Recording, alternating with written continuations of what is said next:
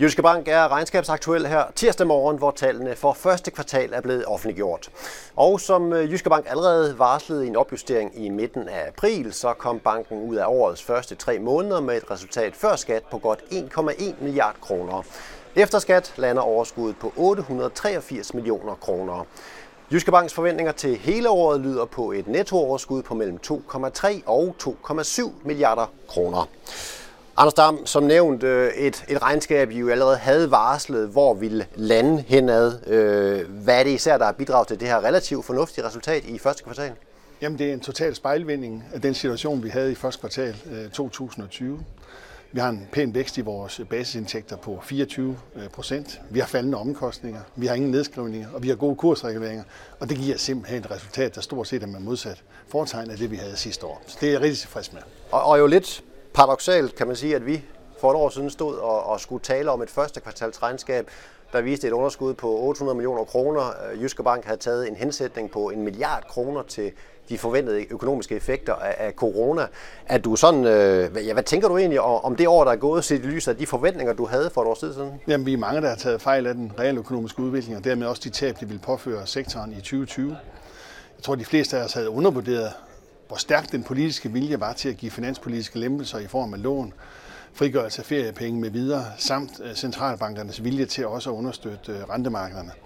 De to ting i forening, de historisk stærke, har simpelthen bragt økonomierne godt igennem øh, 2020 og også den forløbende del af 2021. Og nu taler du lidt om, om, om politikernes involvering. Erhvervsminister Simon Koldrup øh, har været ude at blande sig i debatten om, om negative renter. Øh, han har skrevet, at det bliver simpelthen for grådigt, når bankerne leverer store overskud, øh, men alligevel fortsætter med at pålægge flere og flere danskere negative renter. Koldrup han skriver blandt andet, at grænsen er nået, og der er ligesom en, en spiral, der, der skal stoppes her. Hvad tænker du som, som direktør for, for Danmarks næststørste pengeinstitut om, om den udmelding fra ministeren? Jamen samlet set synes jeg, at ministerens kritik er usaglig. Sektoren tjener ikke særlig mange penge. Det gjorde heller ikke sidste år, målt i forhold til den meget, meget store kapital, vi skal forvalte. Men dertil kommer jo, at øh, det formentlig er ulovligt, hvis vi begynder at koordinere priser og mængdebegrænsninger på, hvor negative renter skal ramme henne. For det andet så er vi altså øh, en sektor, hvor man så kaster sig over og siger, at der er altså et væsentligt ben, vi ikke må tjene penge på. Det gør man jo ikke over for andre sektorer. Det kunne være legetøjsbranchen, det kunne være medicinalbranchen, det kunne være håndværkerbranchen. Men hos os, der pålægger man os nærmest mundtligt, at vi skal køre med negativ indtjening på en meget, meget væsentlig del af vores produkt.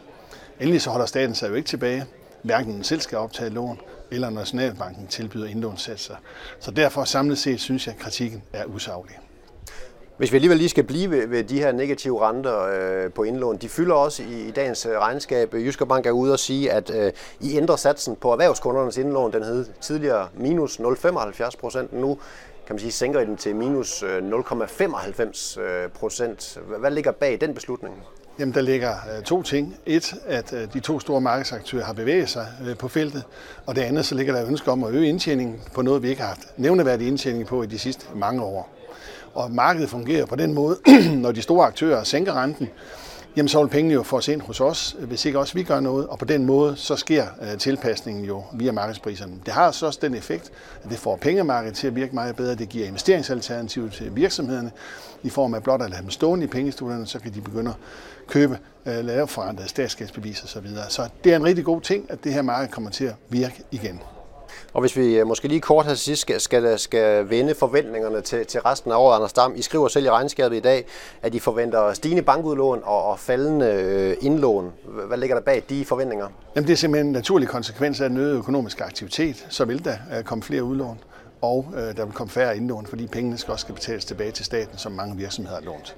Så en, en bankdirektør, der trods alt ser lidt optimistisk frem mod de kommende kvartaler i Jyske Bank, eller hvordan? Det må jeg sige indtil videre, ja. Tak for det, Anders Dam, og øh, tak fordi du kiggede med. Hvis du vil vide mere om regnskabet fra Jyske Bank, så er det bare at gå ind på jyskebank.dk. God fornøjelse med det.